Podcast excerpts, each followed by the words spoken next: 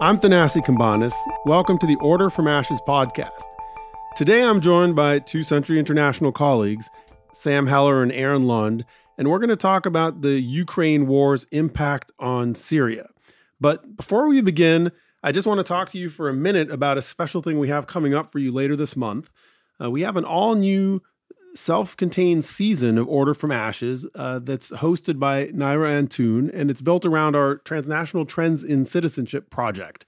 That podcast is going to launch April 25th, and we're going to have eight episodes of experts from the Middle East, North Africa, the United States, and Europe talking about the, what they learn when they look at their different uh, areas of expertise across region and across the world. Uh, so I look forward to sharing that with you and giving you a chance to listen uh, starting April 25th. Now, uh, back to the regular podcast. Uh, I've got Aaron on the line from Stockholm and Sam on the line from Beirut. Uh, thank you both for joining us. Well, thank you.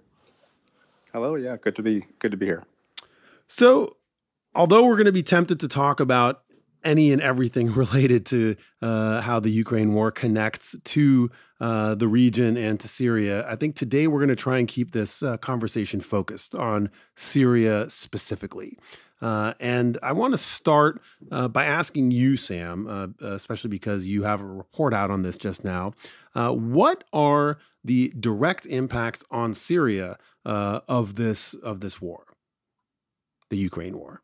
So there's been a lot of uh, kind of media conversation about Syria's nexus to Ukraine, uh, like as relates to uh, kind of the Syrian government's vocal support for Russia in Ukraine, uh, Syria possibly sending uh, mercenaries uh, to fight alongside the Russians in Ukraine, parallels between the you know the, the the way the Russians fought in Syria and then the way that they are currently you know waging war in Ukraine.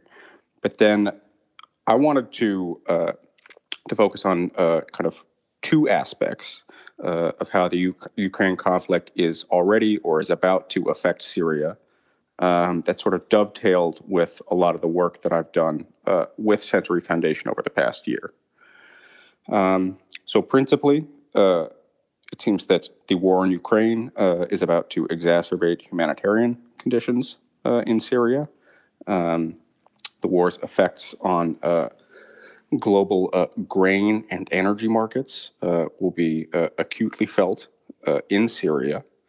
Um, you know, it's someplace uh, where you know the the situation of Syrians was already extremely kind of precarious and difficult.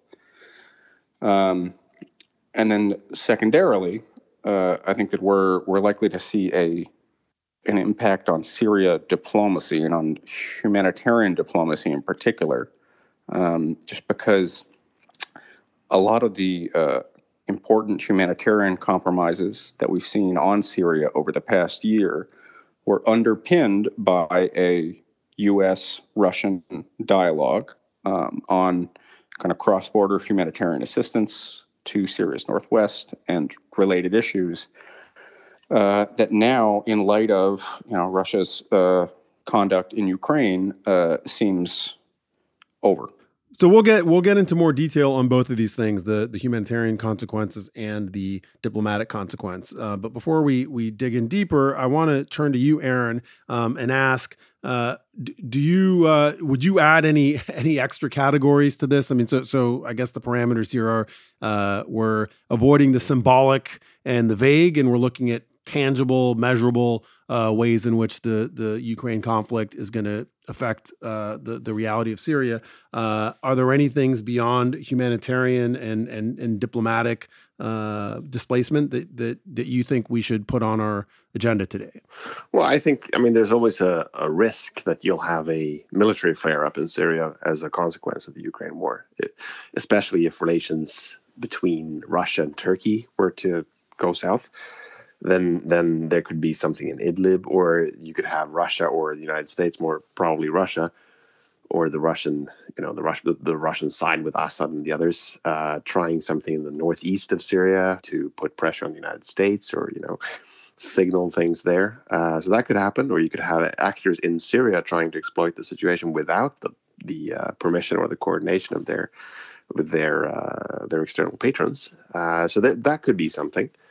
Um, there's a lot of talk about mercenaries, Syrians being recruited to fight in Ukraine. Uh, you know, we haven't really seen that happen yet, and I think the numbers bandied about sixteen thousand or forty thousand are are that's just fantasy. And I don't think it'll, you know, if it happens eventually, I imagine you know some Syrians will turn up, probably uh, because people have promised they will. Uh, but I don't think that will affect Syria in any meaningful way. Um, but but so that's something to watch for a military flare up in Syria. Um, and then there's just if, if, this is a drawn out war, it could be taxing for Russia to to um, to supply its forces in Syria in various ways because now you have Turkey has shut the Bosporus for for military traffic, for example, for Russia or for for anyone really.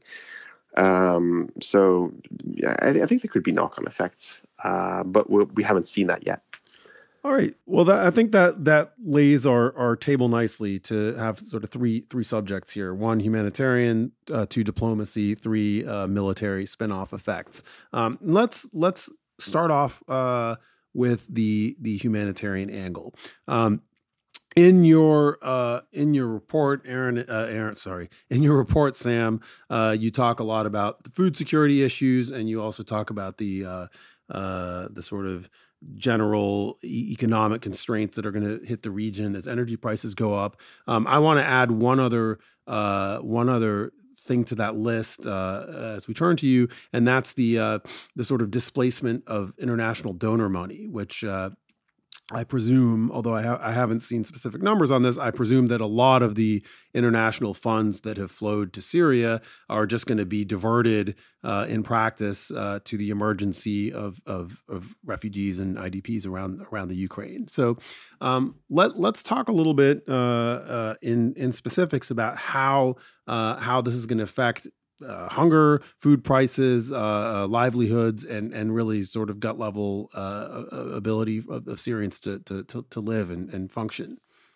Uh, yeah, I mean, first, yes, I think that it's likely that uh, you know that aid money will be diverted elsewhere.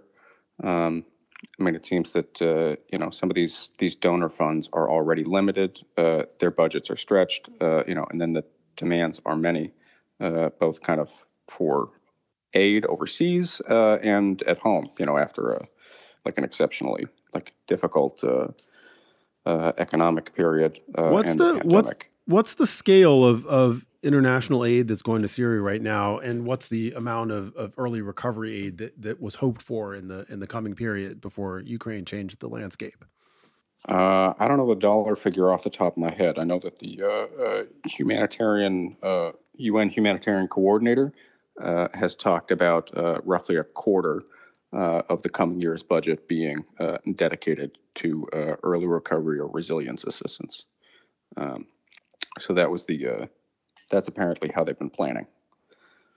Um, I mean, that said, you know, I mean, I have heard from, you know, I had a, a, a diplomat say to me earlier this week that, I mean, at least uh, he thought that Syria would fare better than some other countries, just because I mean Syria is a um, you know a conflict that is familiar uh, to governments. Uh, the refugee crisis is something that was very um, immediate, uh, including for uh, for European donors, and then so you know some kind of interest in contribution to Syria is likely to uh, to continue. Whereas, you know, interest in like Lebanon, for example, uh, maybe not so much. Or Iraq, sure. Um, what about hunger? Um, Are people going to go hungry as a result of this, both financial and grain supply disruption? Yeah, I mean, so that yes, so that is the, I mean, that is the uh, the main issue here, right? Um, so I think that kind of food insecurity in Syria, Syria has been experiencing experiencing a, uh, a hunger crisis for uh, for over two years now. Um, it is multi-causal. Um, I mean, that was the intent with uh, this uh, food security paper that uh, that we published last year was attempting to kind of to disaggregate, to pick apart these many kind of causal factors that went into it, which is a tricky thing to do and to you know to explain in any way that makes sense. Um, so it relates to uh, Lebanon's economic crisis, relates to the coronavirus pandemic, to the intensification uh, of Western sanctions on Syria, um, and then the, but the kind of the principal, uh, it seems, reason for kind of this widespread uh, food insecurity in Syria. Um, currently, uh, per UN estimates, uh, about 12 million Syrians of a population of a little more than 21. Um, is it's basically an issue of uh, Syrians' crushed purchasing power. Um, it's just that Syrians are uh, too poor to, uh, you know, to afford to feed themselves and their families.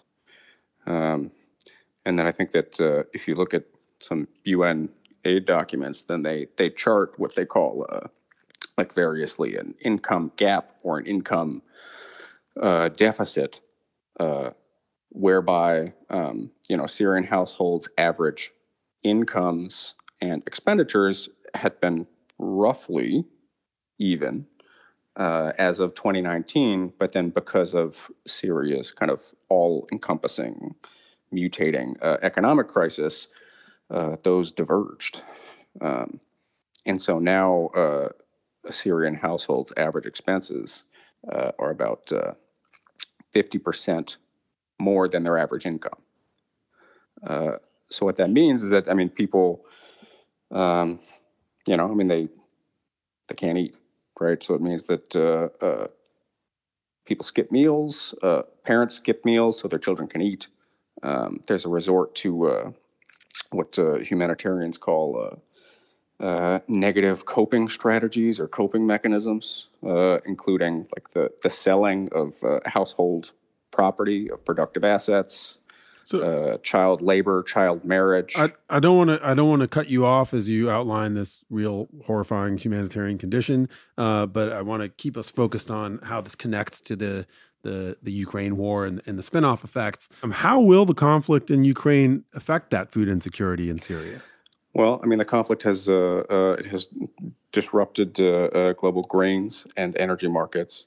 Um, Ukraine and Russia are together. Uh, they they uh, supply some thirty percent of wheat to global markets, in addition to to other critical staples. sunflower oil is another, and then one that is you know an important part of, of Syrian diets. Um, so the sudden disruptions to supplies of these uh, of these goods, um, they can be sourced from elsewhere, but uh, you know the the prices uh, are going up dramatically, uh, and then that is going to further jeopardize uh, these hungry Syrians uh, who are already struggling to to afford what they need. Um, it seems that the most immediate impact. Will be because of the rising price of fuel and its pass-through effect uh, on the price of goods, uh, in addition to kind of the price of, uh, of transportation, which matters for Syrians' ability to uh, to access local markets to shop. Um, but uh, you know, we may also uh, be looking at at kind of at hiccups, at problems in the supplies of of wheat, which Syrians need for bread. Um, is the the kind of the rock bottom, the staple of of Syrian diets um, as well as other uh, kind of necessary uh, necessary supplies. Uh, so it's going to make a what is already a, a, a dire situation, I think, just much worse. Uh, so, Aaron, uh, let let me ask you, uh, especially from the vantage point of both a Syria watcher and someone who's who's looking at how how Europe and European countries are adjusting both to uh, the new reality in Ukraine uh, and the, to the old old reality in Syria. Do you see uh, uh, changes or, or or a loss of interest in engaging, a loss of interest in spending money on this frozen conflict in in, in Syria? Uh, and, in particular, I know there's some some governments in Europe uh, that are in favor of of early recovery aid, and other governments in Europe that are really opposed to spending any money in Syria at all, especially as they blame uh, Iran and, and and Russia for propping up the Assad regime, and have sort of taken the position that those those governments uh, should uh, should take care of the needs of Syrians. Uh, how how do you see that that landscape? Well, I think that's you know I I, I think as, as Sam pointed out, I think the, the just the, the, general crunch on you know the, the the the pressure on aid budgets that has come after the Corona crisis and the you know now with Ukraine uh, eating into to aid spending as well, and also just refugee reception in Europe. A lot of countries actually use their aid budgets to finance that, so that'll eat up some aid money as well. And and um, so I think that that is something that will put pressure on Syria uh, this year, next year. Um, but as for the political effect of seeing countries um, change their view of how aid money should be spent, I don't think we've seen that yet. Um, I haven't heard anything to that effect. I think it's possible. I think, you know, the the reaction to Russia's invasion of Ukraine in Europe, I mean, all over the world, but in Europe specifically, has been so intense that people are looking now for any area where you can put pressure back on Russia. And to the extent that Syria is identified as something that's you know dear to Russia's heart, that, the Assad regime is, or you know Russia is pushing to have more money spent on early recovery. You know, other you know they, they want other other nations to finance aid for Syrians, but they want more of it. Um, if that's seen as a Russian request, then maybe there will be voices now that that that want to deny that just because it comes from Russia, and that would be destructive. I think uh, it wouldn't be a rational response to this because the the uh, these issues are not, you know. Um, uh, I, I, think this is something that is, there's actually a, a, common interest in making Syria function. Um, nobody likes the Assad regime, nobody in Europe at least, but it is what it is, uh, and the you know imperative here is to make sure that Syrians don't end up starving in addition to living under a dictator. Yeah, and one one of the things I find most uh, dismaying, especially when I you know follow Sam's work on on the specific issue of of, of hunger and insecurity, uh, is it, it, seems to me like there's a really uh, awful and perverse experiment underway, uh, whether this is by design or or by by by neglect, to see just how much uh, uh, misery these this population can support before it actually collapses into into famine or or, or something uh, equally uh, equally bad. And and you know it's a sort of there, there's lots lots of responsible parties here, but but in in terms of of what we've watched unfold over the last couple of years, it is this like terrible uh, experiment in what is the maximum sustainable amount of misery the Syrian population can withstand before it actually leads to some kind of of of, of mass death. I, I think you do have that in in like certain people who want um, Syria to collapse economically for political reasons. That exists. I don't think it's a huge thing in in like national strategies in Europe or even in the United States. Uh, maybe under the Trump government it was, um, but it, it's more a, an issue of people not really connecting these issues to each other and just saying that you know the the well it's Assad's fault anyway. So what, what does it matter what we do? Well of course it matters what we do you know? We but whether it's you know sanctions they're not responsible for everything but they they they do have an effect on the situation whether it's how aid money is spent of course it matters. So and and of course it is Assad's fault you know? But having having said that now what do we do you know? Yeah i mean there there were trump administration officials kind of at the when the uh, max pressure campaign uh, hit its apotheosis in sort of middle, uh, early middle 2020. Um, you know, who were pointing seemingly excitedly at uh, at protests in Sweden, uh, at uh, you know some of Rami Makhlouf's videos that he was issuing from his house outside Damascus. You know, thinking that it was kind of evidence of of cracks in Syria's regime uh, and then also at you know just kind of the um, the the real spiral of uh, Syria's economy generally, the uh, you know the the uh, depreciation rapidly of the uh, of the lira, um, you know, as kind of evidence that that sanctions were hitting, uh, that pressure was working, um, but then you know several years later, where are we?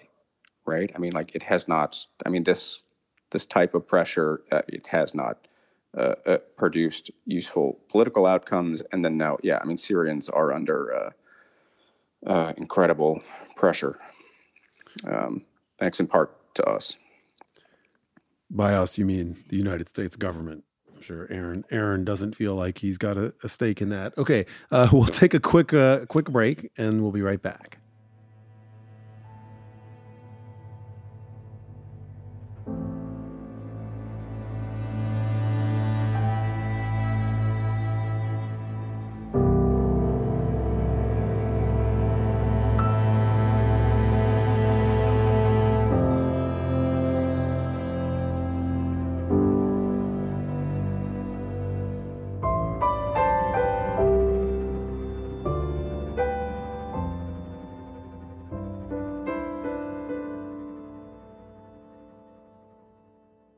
Hi, I'm Thanasi Cambanis. You're listening to the Order from Ashes podcast. Uh, I'm talking today with Sam Heller in Beirut and Aaron Lund in Stockholm about the effects on Syria of the war in Ukraine. Sam, Aaron, thanks for uh, coming on the podcast. Before the break, we were talking about the humanitarian and aid impacts uh, on Syria of the Ukraine war. Uh, and uh, now, for the second half of our conversation, we're going to talk about first the diplomatic and then the military uh, spin off effects of, of this war. Uh, in, in the report you published uh, for us last week, Sam, I understood your your diagnosis to be one of, of, of sort of opportunity cost that the um, uh, that the big diplomatic hit for Syria is going to be that whatever goodwill and de facto uh, cooperation the U.S. and Syria, uh, sorry, the U.S. and Russia were willing to do on cross-border aid and other things, um, you know, while not everyone appreciates uh, its significance, has been a major boon uh, for Syrians, and uh, and that sort of quiet or or or sort of in the corner cooperation is likely to disappear now that it's a uh, a zero sum global contest between the two parties. Can you uh, talk a little bit about what um, what you expect to, to be lost, or or uh, conversely, what new problems you expect to be created for Syria uh, now that we're unlikely to see the U.S. and Russia uh, working together at the Security Council to address some of the more uh, uh, pointed and emergency needs in Syria? Yeah, I think opportunity cost is right. I think that is that is also mostly my take. Um, but I mean, this is also uh, this is a case where the humanitarian and the diplomatic are very closely linked, right? Because I mean, this is a a, a U.S. Russian conversation that had been uh, happening last year, uh, and that had had led to uh, Security Council Resolution 2585, which effectively renewed cross border aid uh, to the Northwest for a year. And it came as sort of a package deal, right? Including uh, a collective endorsement uh, of early recovery or resilience uh, assistance in Syria, uh, and then cross line aid from uh, areas of, of Syrian government control to the Northwest and then other kind of areas beyond Damascus's reach. Um, so now uh, it is, you know, I mean, I think that uh, with uh, the halt to those talks, then I think that the potential uh, for kind of whatever additional uh, compromises might have been achieved and might have benefited Syrians uh, has been squandered, thanks to you know Russia's uh, actions in Ukraine. And you know, diplomatically, we think in history about times during the Cold War where the the U.S. and, and, the Soviet Union were able to collaborate on issues outside their sphere of influence. Is your sense that that won't be the case on Syria because Syria will be understood as a core Russian interest and therefore one on which the U.S. won't be willing to to make deals with it, even if those deals benefit Syrian civilians? No, I mean I've just been, you know, I've been. Uh what I have uh, what I have heard in the course of talking to to people, diplomats, etc., uh, is that you know these meetings. It's not as if it was kind of a, a, a continuous, ongoing process uh, that suddenly stopped uh, the day that. Uh, uh, that Russia invaded Ukraine, but it was, you know, it was a series of meetings, and then now there will not be another, right? That it's it's done. I think that the I mean the the U.S. Uh, is it seems like they are uh, deliberately limiting their interactions uh, with the Russians, uh, and I think they're not alone in that either. Uh, I mean, this is something that I've additionally heard from from Europeans. You know that they had been engaging. I mean, not on necessarily on some of the same issues or some of the same outcomes, but you know they had been talking with the Russians on Syria, and then like, but then because of Ukraine, uh, they have uh, you know they have received uh, the direction to to sharply limit uh, their dealings and with then, Russian counterparts. And then in, in July, cross border aid is going to come up for reauthorization again at, at the UN Security. Council. Is that right? July? Yeah, and it can only go through with uh, Russia's assent, right? I mean, either kind of Russia's aff- like affirmative vote uh, for it, uh, or Russia's kind of passive acquiescence. So, so in the uh, lack of talks, how does that play out? It just comes up, and, and instead of knowing in advance that some deal has been reached, we'll we'll have a, a, a suspenseful surprise vote at the Security Council where we'll wait to see what Russia will do at, at the at the last minute. I mean, presumably there will be some kind of preliminary. Uh, uh, uh, I mean, first kind of posturing, uh, you know, in uh, uh, in the Security Council itself, um, kind of signaling in that way. Uh, in addition to you know some kind of conversations, engagements, uh, if not by Americans, then by other diplomats with Russian counterparts. So I think there there might be some kind of a sense going in, um, but you know, I mean, unless there is some change, it's hard to you know it's hard to see like kind of a, a similar, a compromise similar to what happened last year being produced, right? And then with, with without that, without you know some sort of consensual uh, agreement struck, then it's uh, it is you know it's a big question mark uh, what the Russians will do and whether they will uh, whether they were they will permit this to be renewed. It is super important because uh, the uh, war in Ukraine's impacts on Syrian food food security are kind of differentiated by region of the country um, you know, because of local conditions, because of the economic uh, organization of these areas, how they're oriented, uh, and then northwest Syria, uh, you know, which is the area that is served by the uh, the cross-border resolution. Um, so it is. It seems like it is not uh, vulnerable to some of the uh, the factors at work in neighboring government held areas because of the ways that it has been disconnected from them and then reconnected instead, institutionally, economically, to Turkey. But it does seem super vulnerable to uh, the Ukraine war's effects uh, because Turkey itself is uh, it seems like it will be substantially affected. Uh, I mean, Turkey is heavily reliant on wheat uh, from Ukraine and Russia. Uh, I mean, Turkey's own economy has been fragile uh, over the past year. Uh, and then, uh, kind of, so wheat flour, fuel, they arrive to these areas over the border from Turkey. and then, so they are, um, they're at real risk. Aaron, can we talk about what other diplomatic uh, uh, spin-off effects there might be? And and and maybe you know you can segue as you speak into uh, talking a little bit about military deconfliction which is where where I want us to end up. Yeah sure. But I mean just adding to what Sam said there I think um, one, one there, there's a, a, a slight uh, bright spot here or a silver lining here I think that in that Russia really does not have an interest in sort of collapsing the northwest of Syria because the the arrangements around Idlib, as you know, disputed and and problematic as they are from Russia's point of view, um, they're still what underpins the Russian relationship with Turkey in that region uh, and in Syria as a whole.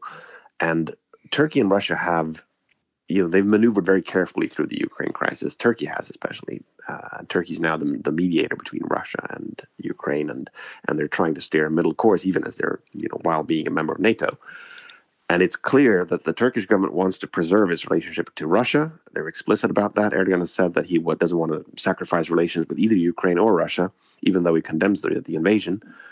And I think it's clear that Russia, you know, no matter how poorly the war goes in Ukraine, or even if it ends up turning in their favor eventually, whatever happens, they don't want to crash the relationship with with Turkey uh, on account of Ukraine.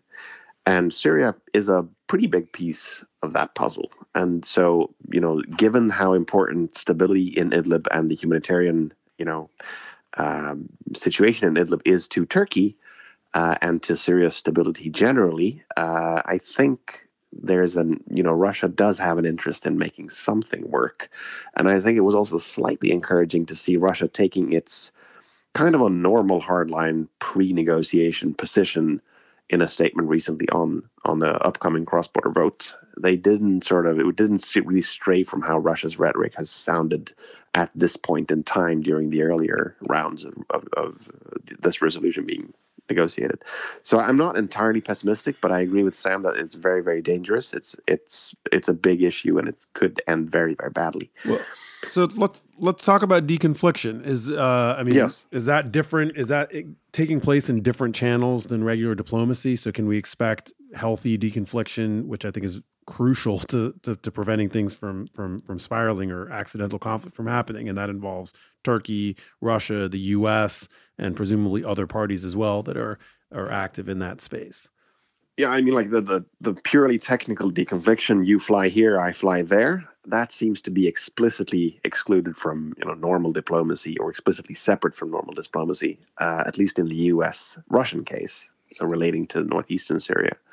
Uh, there's a military to military deconfliction channel there, and I haven't seen any evidence that it's been severed. I don't think either nation would want to sever it because at this point, you know, it's more important than ever that they don't have any sort of uh, unnecessary or unintended clashes in Syria or, or something that could spiral out of control there.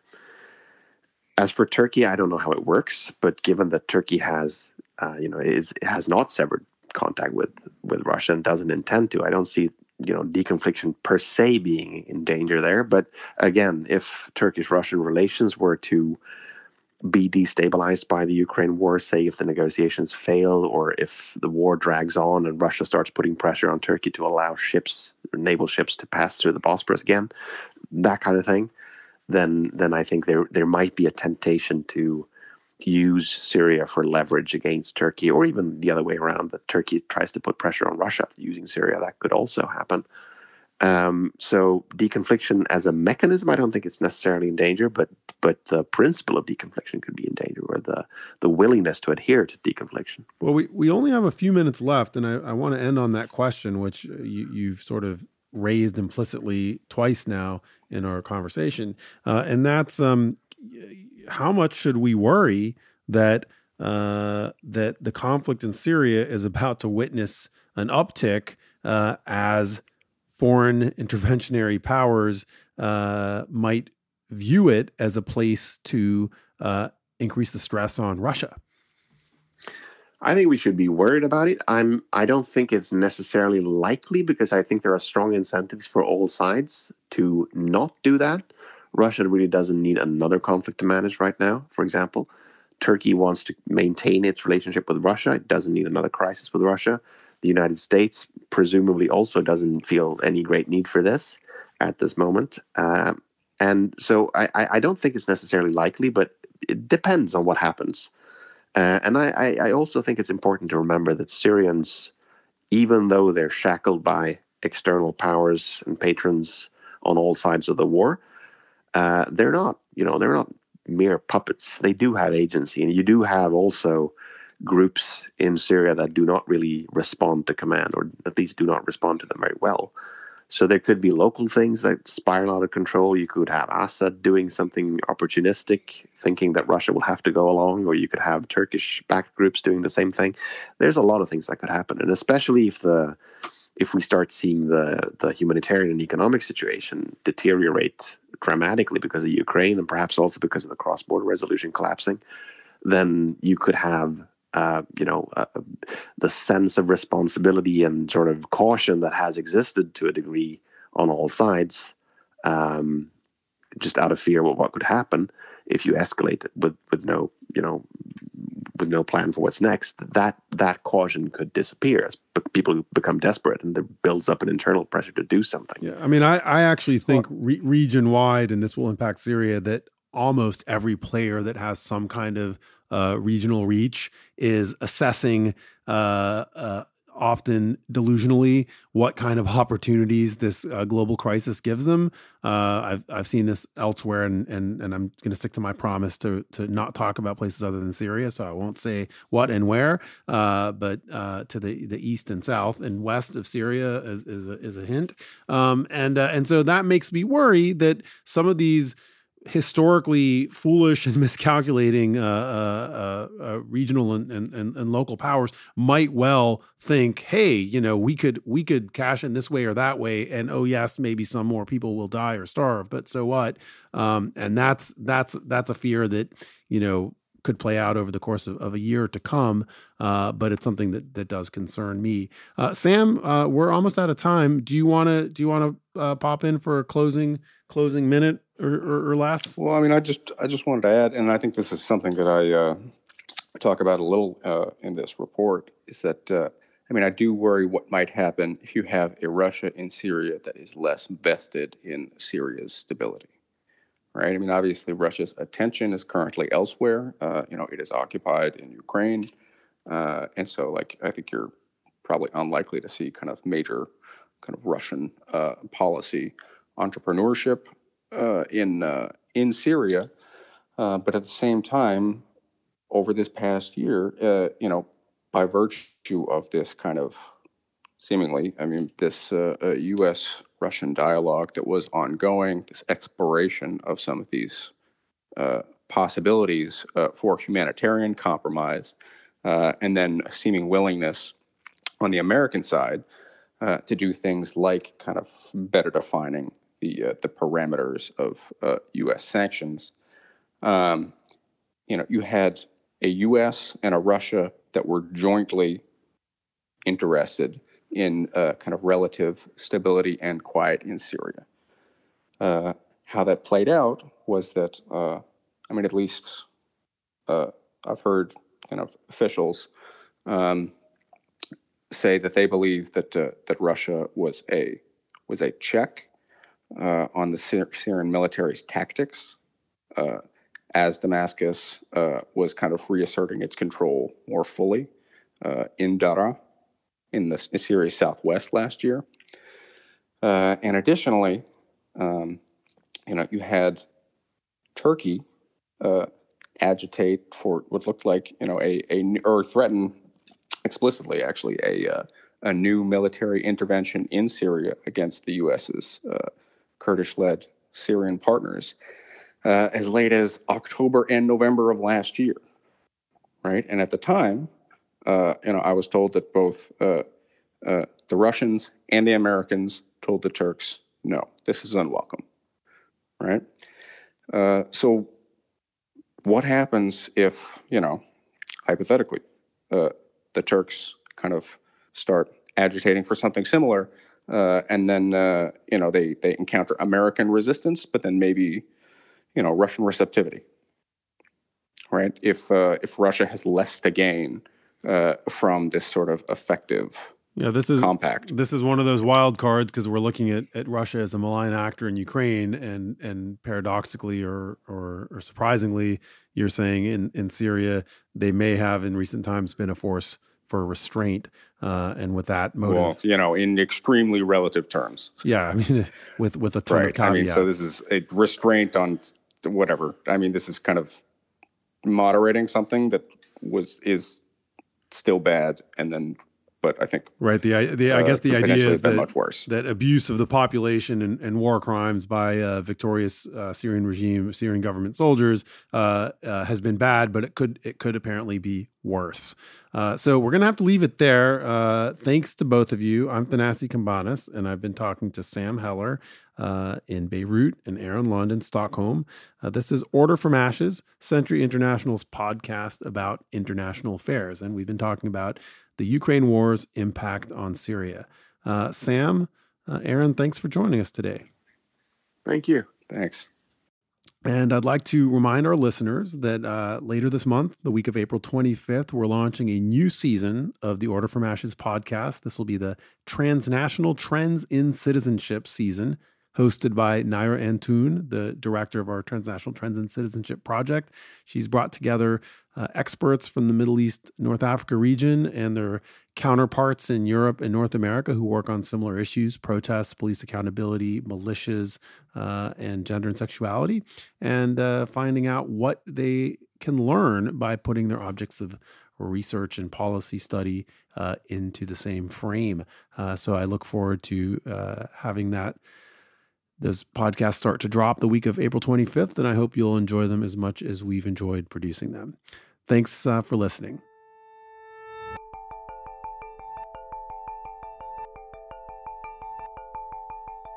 The Order from Ashes podcast has been brought to you by Century International. Our work builds on more than 100 years of commitment to international peace, security, and governance at the Century Foundation. We are independent, critical, and progressive. For more information about Century International's work, please visit tcf.org or follow us on Twitter and Facebook. We depend on audience feedback to reach new listeners. If you like what you hear, please leave a review wherever you get your podcasts.